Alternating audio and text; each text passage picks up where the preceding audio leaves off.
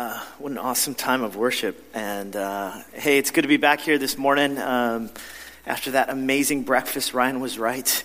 It was awesome. Uh, and um, well, we're going to jump right in today. We're going to continue the theme of emotionality, spirituality. And again, that kind of that image of an iceberg that we've been looking at or that we looked at last night, this image that somehow oftentimes for many of us, especially in religious communities and in Christian communities, it's easy to kind of live above the surface, be that 10%, but yet that 90%. How do we let God into those parts of us. And um, uh, I'm going to give a talk that's going to also lead into an exercise that you, are going to do during your group time, um, which should be rather interesting. So um, I'd like for you to turn, if you have your Bibles, if you could kind of flip there, or if you look on your phone uh, to Mark chapter 10, verses 46 to 52. And we're going to look at this story uh, of a fellow by the name of Bartimaeus and Jesus and Bartimaeus and this interaction that they have um, together. And uh, in Mark chapter 10, verses 46 to 52, uh, I'm going to read for us, and this is what it says. It says, Then they came to Jericho as Jesus and his disciples, together with a large crowd, because of course, up to this point, Jesus' reputation has gone ahead of him. He's someone who's done great miracles, spoken with great authority, casted out demons, opened the eyes of the blind, which, you'll, which you're about to see. Uh, a large crowd follows him. We're leaving the city, and a blind man, Bartimaeus, that is the son of Timaeus, was sitting by the roadside begging. When he heard that it was Jesus of Nazareth, he began to shout, Jesus, son of David, have mercy on me. Many rebuked him and told him, to Be quiet, but he shouted all the more, Son of David, have mercy on me. Jesus stopped and said, Call him. So they called to the blind man, Cheer up, on your feet, he's calling you. Throwing his cloak aside, he jumped to his feet and came to Jesus. I mean, can you imagine how excited this guy is? What do you want me to do for you? Jesus asked him. The blind man said, Rabbi, I want to see. Go, said Jesus. Your faith has healed you. Immediately he received his sight and followed Jesus along the road. I mean, so here's the picture, right? So there's this beggar who's been ostracized by the community. If you notice, as they're leaving the city, here's this blind man who's calling out to Jesus because he's heard the reputation of this miracle worker, this person who teaches with great authority. Everyone's still trying to figure out who this person Jesus is. And here Bartimaeus is, probably outside the city, someone who's been ostracized, ostracized as a beggar. And he keeps calling out to Jesus, Jesus, son of David, have mercy on me. I mean, can you imagine this? People are starting to tell him, hey, be quiet. Dude, no one wants to hear from you. We're leaving the city now. I mean, can you imagine? And it says that he starts to shout louder. I mean, don't you love this guy? He's like a true New Yorker, right? Like he's he's going in harder now. He's just kind of like, no, no, no, Jesus, son of David, have mercy on me. And then the most miraculous thing happens. Jesus is like, yeah, come on, come here. And so people started telling him, hey, actually, yeah, yeah, okay, sorry about the, all the stuff that we were saying about you to be quiet. Uh, actually, why don't, you, why don't you go? Now, most scholars actually point to verse 50 as being kind of the main verse in this text. If you look at verse 50, this is what it says. You know, so after they, he says, cheer up on your feet because Jesus said to call you. He's calling you. Th- throwing his cloak aside, he jumped to his feet and came to Jesus. Now, why is that the main verse? It's because for a beggar on the road, a cloak was everything to that person. It was the bedding at night, it was the place by which they collected the money that they would keep for themselves. It was also the thing that would keep them warm. So the cloak was everything to a beggar. Now, if you consider that the passage right before this in Mark chapter 10 is actually the passage of the rich young ruler. And of course, if you know the story of the rich young ruler, Jesus basically says, Hey, sell all your possessions and follow me. Sell everything and just follow me. And now, juxtaposed to that story of the rich young ruler who gives up everything, here's this beggar who all he has, his very livelihood, is dependent on this cloak that he carries with him, that he tugs close to him. It says that he throws that cloak aside and then he follows Jesus. I mean, isn't that an amazing story? And that's probably the story that many of us have heard before.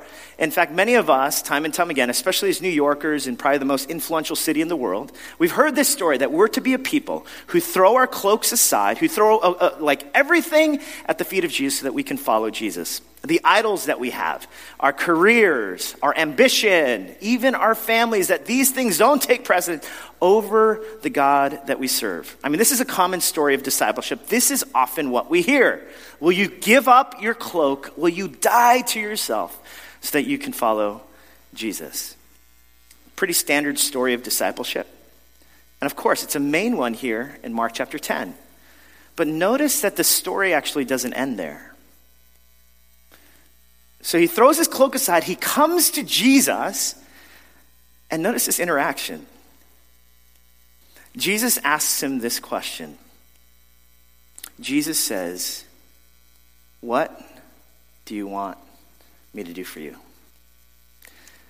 Now, it's kind of like this crazy question because honestly, if, if I were in this situation, this is what I would imagine, right? Because it's kind of like uh, if I'm the disciples and I'm like, hey, be quiet, Bartimaeus, just stop bothering Jesus, we're leaving now. Jesus is like, call him. Actually, Bartimaeus, I'm really sorry. Um, why don't you go ahead and uh, why don't you go? And he throws his cloak aside. It's this amazing kind of discipleship, radical conversion moment. This Bartimaeus throws his cloak aside, comes to Jesus. And if, if I'm watching this from the outside, I'm one of the disciples, right? And then um, Jesus basically asks Bartimaeus, Hey, Bartimaeus, what do you want me to do for you?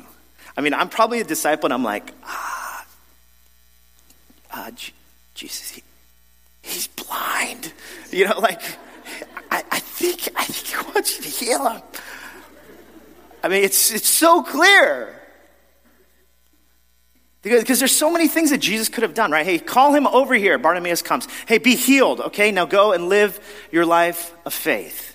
I mean, that, that would have been way more efficient. It would have been way easier. Or he could have said to Bartimaeus, Bartimaeus comes to him, he could have said to him, Hey, Bartimaeus, listen, I want you to know, you just threw your cloak aside, but I want you to know what that means. That means that you're giving up everything to follow me because this is what faith is. It's an all in endeavor. It's not just kind of one foot in, one foot out. It's everything. So are you willing to do that? Yes, sir. Okay, go. You're healed. But Jesus actually doesn't do that. It's really puzzling. He asks this question that is one of the most obvious things in the world. He asks him this question What do you want? Now, why in the world does Jesus ask this question? Now, on one hand, Jesus is off, he's asking this question. It's not like he's basically saying, Hey, what do you want? But he's really testing Bartimaeus. Like if Bartimaeus says something else, he's going to be like, Actually, I'm going to modify this request. Because he literally says, What do you want? He doesn't say, Hey, Bartimaeus, what do you want? And make sure that it's in line with my will. Because if it's not in line with my will, then honestly, I'm not going to give it to you, okay? So, and I know everything, I'm omniscient, right? Jesus could have said something like that, but he actually, just literally, just says to Bartimaeus, What do you want. You see, to get a fuller understanding of why Jesus asks this question is to actually examine the different healings that Jesus does with many different people. You see, if you look at different stories of the healings of Jesus, isn't it, isn't it amazing how he always has this unique interaction with each person? So, for instance, there's a story in Mark chapter 1. There's a story of the leper uh, who's healed and uh, John Calvin writes about this leper who's healed, right? When he was about to be healed by Jesus, it's, John Calvin says, Jesus could have healed this leper with a touch. I mean, uh, with a word, but he heals him with a touch. Isn't this beautiful? Because it says that when Jesus heals this leper, what he does is he reaches out his hand, he touches the leper, and then he says, Be healed. Now, most scholars have written about how, how extraordinary this moment is. It's extraordinary because really this leper is probably someone who's been also ostracized from the community, seen as unclean, and someone who is absolutely untouchable. And so, what Jesus does when he touches this man in this healing, he's not only healing his infirmity, he's healing his soul, his dignity as a human being. He's touching the man to say, You are worthy of touch I'm going to make you whole as a human being. Isn't it amazing? Like Jesus, whenever he has these interactions, the reason why each healing is so unique is because each person is unique. And the goal is not simply to heal someone's infirmity, the goal is to heal their personhood. Uh, another story, for instance, is the story of the man who's born blind in John chapter 9. He tells the guy to go and wash in the pool of Siloam, right? And so he goes and he washes. I mean, isn't this a beautiful story? The guy, he, he goes, he washes. He's been born blind. He's never seen anything before. He washes. And did you ever notice this? Like he washes, and probably the first thing that he sees as he looks, the first splashes of color that he witnesses, is probably his own face. Something he's never seen before. Jesus could have healed him with a word as well, but yet he, he heals him in this extraordinary way. You see, each healing of Jesus has this unique feature where Jesus doesn't want to simply, you know, heal someone's physical infirmity. He wants to heal their personhood. And so, why in the world would Jesus be asking this question to Bartimaeus? Of course, Jesus, come on, he's blind. Of course, he wants to see. It's because for Bartimaeus, as someone who's lived in such a manner in which he's been treated as second class, he's been believing himself to be this non person.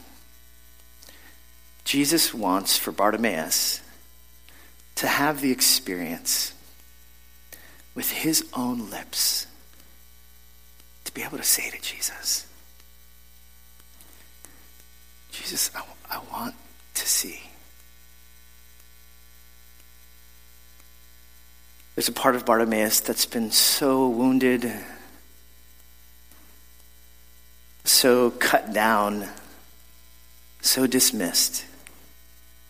He's not been someone who's been invited to share the part of his personhood that's able to share his wants and his needs. And so, Jesus, he already knows that he wants to see. Come on, he's Jesus. But he wants to give Bartimaeus the opportunity to express with his own lips Jesus, this is, this is what I want. I want to see. You see, because there's something that in our own human dignity as human beings, where we're allowed to want and to need and to express it. For someone like Bartimaeus, he's someone that probably didn't have that kind of dignity, didn't have that kind of freedom, didn't have that kind of opportunity. And what Jesus opens up for Bartimaeus is this opportunity with his own lips to say, This is what I want. Now, of course, there's an inappropriate way that Bartimaeus could have responded, right? I mean, if Jesus says to him, Hey, uh, Bartimaeus, what do you want me to do for you? And Bartimaeus says, Jesus, I want to see, but not only that, can you also make me six foot five and make me like just this incredible athlete? And can you also put some money into my bank account and make all the people that thought I was a loser in high school become like the coolest guy ever? Can, can you do that too? Right? There's a sense in which that would have been an incredibly inappropriate response from Bartimaeus. In fact, that's probably the danger that many of you guys have heard about Christianity, right? Hey, don't it, God is not some vending machine God, which is true. He's not someone that you come to with your wants and your needs and your wishes, and you ask Him to provide in these different ways. He is God and you are not. I mean, that's the story that most of us as New Yorkers, quite frankly, need to hear. That would have been an inappropriate response, though, for Bartimaeus to list out a litany of wants and needs that go beyond the heart of God. But it also would have been equally inappropriate. I mean, can you imagine if Jesus comes to Bartimaeus and says, Bartimaeus, what do you want me to do for you? And Bartimaeus basically says to Jesus, Jesus, like, oh, this is so crazy that I'm here. And you're asking me this question. But honestly, I don't want anything. I just want your will. I just want your will. I just, just whatever you want for my life. But still, like, honestly, like anything that you want. But maybe, maybe, like, just your will. I mean, right? Like, you could, uh, it would have been incredibly inappropriate for Bartimaeus to almost become this shriveled up person who doesn't have any wants and needs. To be someone who is a non person who offers before Jesus simply this cowering, non wanting type of person. See, that would have been inappropriate.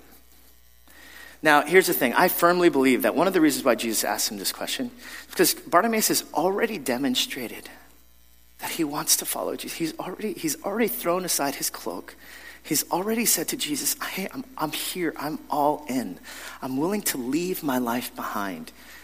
You see, and what I believe is that Jesus asks him this question because he wants Bartimaeus, he, wants to rehabilitate the whole person of Bartimaeus, the part of him that has wants and needs. The part of him that's able to say, Jesus, I want to see. You know, I grew up in a household with uh, three brothers, and uh, my last, and I was the last, but I was a twin. Twin, I had a twin brother, so I signed a lot of sheets last night.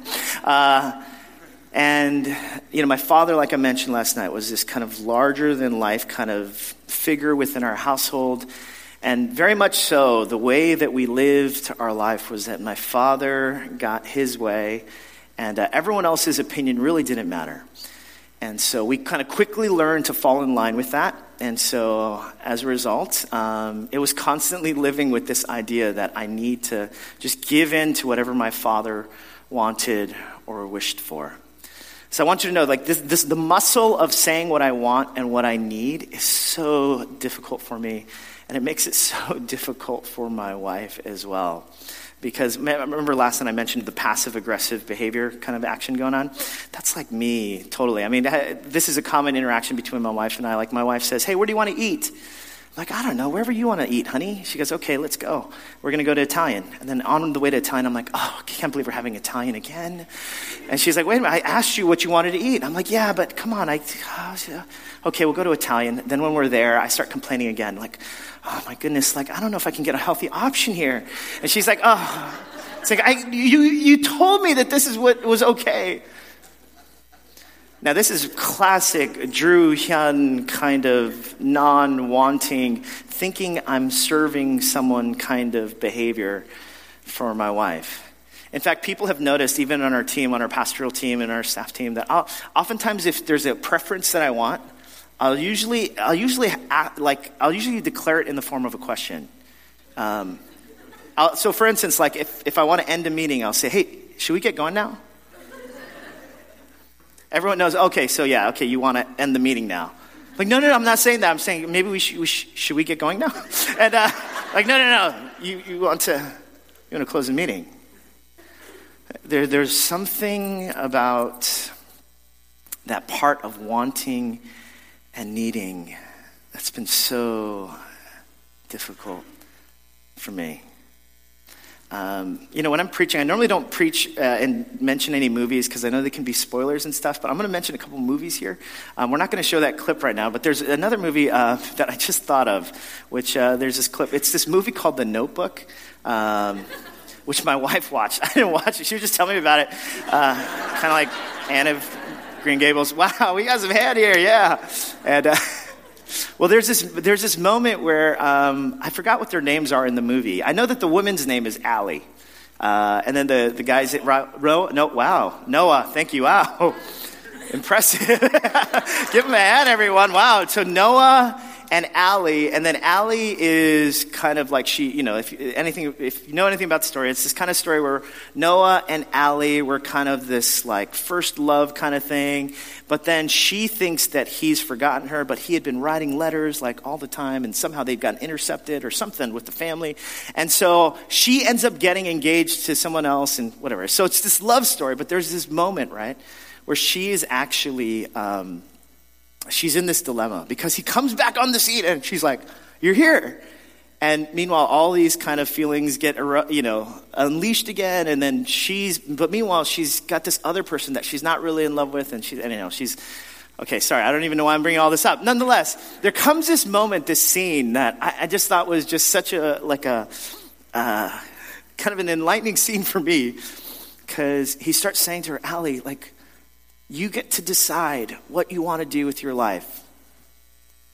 And she's like, She's like, You don't understand. He goes, Yeah, no, I do understand. And he says to her, What do you want, Allie? And she goes, I don't, she goes, I don't, I, you don't understand. I don't know. And then he's like, What do you want? He goes, Well, my mom, he goes, Not what your parents want. Not what your family wants. He's like, he's like, Yeah, you don't understand. He's like, I do understand. What do you want, Allie? She goes, I have to go. and then he's like, oh, right? I mean, um, sorry, anyhow, but I, I thought that interchange was, was really kind of interesting. You know, my therapist, who I meet with fairly regularly, he, he told me that he also has this very common, common personality, which is why he could relate to me in many ways. This just this inability to express wants and needs in a clear, clear way. And uh, he said to me that his, his wife said to him, You know, Ron, you're actually extremely difficult to love. And he, he was pretty offended by that because he's like, What are you talking about? Like, like 70 to 80% of the time, I let you get your way. You know, like he was kind of like, you know, like all, like I'm constantly someone who's willing to serve you and wa- willing to kind of let you get what you want. Like, what do you mean? I'm, I'm someone who's easy to love. And he said that his wife said to him, No, Ron, the reason why it's difficult to love you is because I don't know who Ron is. Ron simply goes with whatever whatever I want. And honestly, I just I want to hear from you what you want, what you prefer, what you love. And I want to celebrate that. I mean, I can go on story after story after story about this part of me that oftentimes has this difficult kind of time sharing what I want and what I need. And I think the culture of New York doesn't help because the culture of New York is all about self sufficiency. We got this, right? I can make it. And now with Uber and cabs and subways, I can do this. I don't need any help. I don't need any rides. I don't need, I can do this. I got this on my own. I mean, isn't that the New York narrative that we are a self sufficient people? And some of you, perhaps, you're probably kind of here right now, and you're probably someone who's like, hey, like, Drew, I, I, get that. You're someone who has a difficult time saying what I want, but I'm actually pretty good at it. Ask my spouse. I'm pretty good at tell, saying exactly what I want and exactly what I need. But do you see this ability to express wants and needs? It's not only for people who feel kind of like they don't deserve to have wants and needs, it's also for people, especially as it relates to needs. It's especially for the self sufficient, I can do this, can do people to become vulnerable with the people who want to love them, with the people who want to serve them. I mean, isn't it true that if you're someone who's kind of a self sufficient, I got this kind of person, whether a man or a woman, if, you if you carry that kind of disposition, isn't it true that it's probably really hard for you to ask someone for help? To mention to them, hey, I really need you in my life. Um, I mean, I, it's so hard for me sometimes because, again, I grew up in this, also this mentality of self-sufficiency. It's funny, sometimes at church, I'll like be carrying all sorts of things into the, into the, into the building where we rent. I'm just carrying all these bags and stuff, and people will be like, hey, do you need help? I'm like, no, I got this. I got this. You know? And like, no, are you sure? Yeah, yeah, it's a one person job. It's a one person job. It's like, they're like, well, my two hands are free as well. I'm like, no, it's, it just got, got like 50 more paces to go. You know, I'm just carrying all these bags. And it just shows you kind of how my disposition is one in which I just want to live as if I have no needs. When meanwhile, there's probably parts of me that are crying out for different needs and wants. And the most beautiful moments are when we're able to share those with trusted others, and those people, we allow them to love us the most vulnerable spaces of who we are. Uh, another movie that I wanted to show a clip of, I think, kind of captures this truth. And I was just thinking about, as I was thinking about sharing this message, I thought about this clip. And we're going to run it here. It's from the movie The Incredibles. Uh, so uh, if we could play that clip right now and check out this interaction that happens between uh, Mr. Incredible and uh, Elastigirl.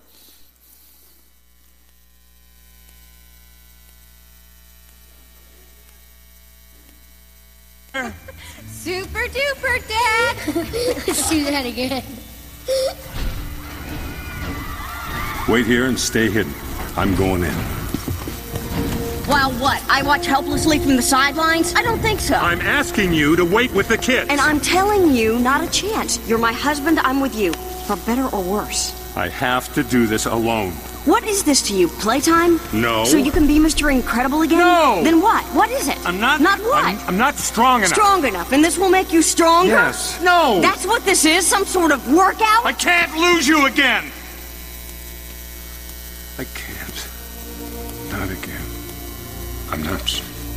I can't. Not again. I'm not strong enough.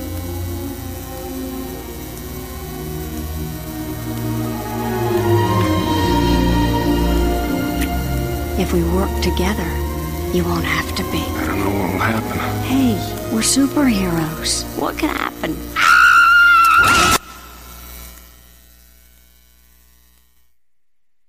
All right.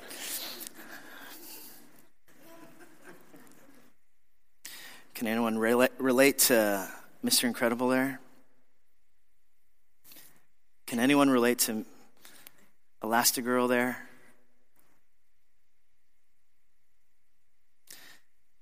You see, there's something about when we share our wants and our needs, there's something that allows other people to love us in our brokenness, in our own neediness. See, the Christian story, whether you are Mr. Self sufficient person or whether you are someone who feels like you don't deserve to have wants and needs, the Christian story is a story of Jesus who comes to restore all of us, despite our background, despite our bank accounts, despite our dispositions. He restores all of us to the fullness of our humanity. And the way that he does this is he invites us to either believe more fully about ourselves that we are people who are worthy of wants and needs, or to tell some of us who are just so self sufficient that we are actually human beings who are broken and needy, who need God's help. You know, when we sing songs, Lord, I need you, this is what I confess. Isn't this the confession of the Christian journey? Not that we are people who are pushovers and able to be walked on, but that we are people who say that our strength does not come and derive from our own self will and power. It comes from a power that is beyond us by the death and the resurrection of a Jesus who comes to live and die on our behalf and to give us his spirit that tells us that anything is possible. Because anything is possible, we live with incredible boldness, but we also live with incredible humility, with the ability to invite others into our journey, especially the ones that we love, to share our wants and our needs. Now, here's what we're going to do. Uh, we're actually going to go into a time of solitude. During this time, you're going to empty your emotional jugs from last night. But in addition to that, in the group time, there's actually an exercise in your booklets. And uh, in your booklets, it's written by a friend of mine um, named Dr. Jay Feld, who's a Christian therapist in the city, who actually wrote out a list of many of the constant um, things that he hears in his practice as he works with people from all over kind of the city. Uh, these are common phrases that he hears from people. And he's always puzzled as to to why it's so difficult for people to share some of these things. And so during your group time, this is what you're going to do. This is how the exercise goes. It's kind of an anonymous exercise. You're going to be around in a circle.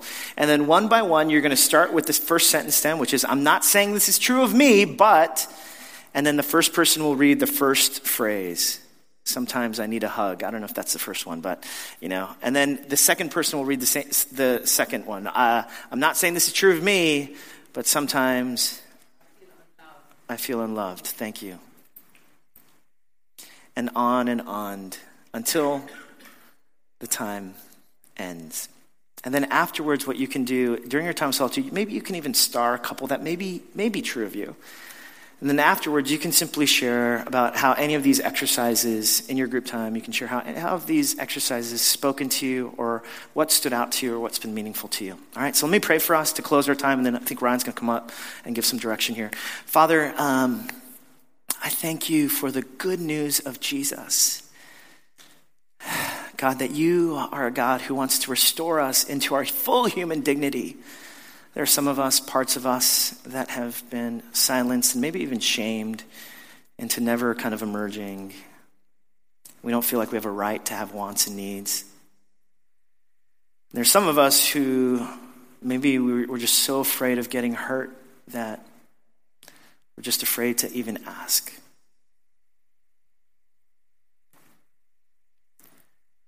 Father, I pray for each longing and desire in each heart that exists in this room. God, some of us, we want you to heal us. We want supernatural healing, God, but we're just too afraid to ask. Some of us, we want breakthrough in our relationship, but we're just too ashamed to ask. Some of us, we want breakthrough when it comes to our job situation. We're just too afraid to admit that we need you or that we need someone to, to pray with us, to be with us. But God, I pray that you would grant us a newfound boldness, a newfound dignity, a newfound power to be able to ask for what we, what we want and what we need. Because Jesus, we're all in with you. We want to be all in with you. And you have asked us. And you have been the one to say, ask, seek, and knock. So, God, today I pray that we would ask, seek, and knock, and that you would answer. It's in the strong, resurrected name of Jesus we pray. Amen.